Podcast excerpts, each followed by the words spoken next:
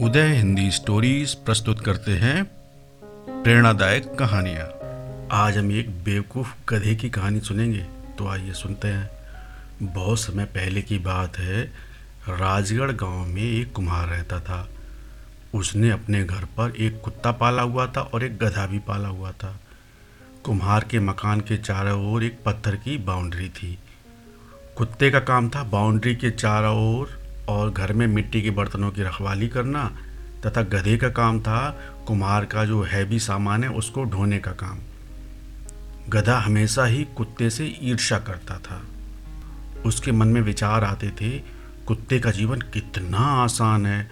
उसे तो केवल घर की चार दीवारी और भीतर इधर उधर केवल घूमना है और फिर कोई अनजान व्यक्ति दिखा दे जाए तो उसके ऊपर भौंकने लगना है। बस इतना सा आसान सा काम है, उसको करना पड़ता है।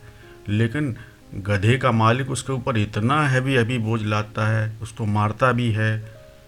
उसने एक चीज़ और ऑब्ज़र्व करी कि कुम्हार कुत्ते को अच्छा अच्छा खाना खिलाता है, उसे प्यार भी करता है और मुझे खाने में ना वही बचा खुचा खाना दे देता है, जो सबसे बच जाता है, घटिया सा खाना।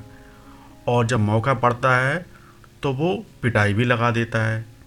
उसने कहा, ये मेरे साथ बहुत ही अन्याय हो रहा है। अन्याय नहीं, घोर अन्याय हो रहा है। अब गधे के दिमाग में एक आइडिया आया, उसने सोचा, अगर मैं अपने मालिक को कुत्ते की तरह ही खुश रखूँ तो मेरा मालिक भी मेरी किस्मत बदल देगा। अतः उसने डिसाइड किया कि जब मालिक घर पे लौट के आएगा तो वो कुत्ते की तरह ही मालिक को खुश करने की कोशिश करेगा। जैसे मालिक आता है तो कुत्ता खुश होकर उसके प्यार से पूँछ हिलाता है, उसके ऊपर भौंकने लगता है। है और अप, अपने आगे के पैर उठा के उसके ऊपर चेस्ट पे रख देता है और फिर उसके बाद उसका मालिक उसको प्यार से गले लगाता है। गधा मनी मन सोच रहा था, आज मैं भी यही सब मालिक के साथ करूँगा। तो मालिक भी अगले दिन से उसके साथ ये सब अन्याय करना बंद कर देगा। अब उसने भी देखा, जो ही मालिक आ रहा था सामने से, उसने मालिक को देखा और ढेंचू ढेंचू ढेंचू चिल्लाना शुरू कर दिया। उसके बाद खुशी से अपनी पूँछ भी हिलाने लग गया। और आगे बढ़ के उसने अपने दोनों पैर उठाए और मालिक के सीने पे पटक दिए। गधे की हरकत देख के कुम्हार को बहुत तेज गुस्सा आया। उसका संतुलन बिगड़ने लग गया। उसको चोट भी लग गई।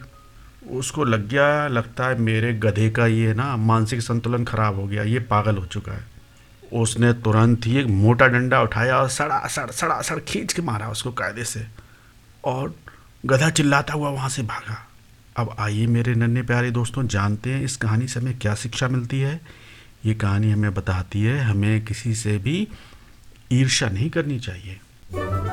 उदय हिंदी स्टोरीज, आपका अपना रेडियो स्टेशन।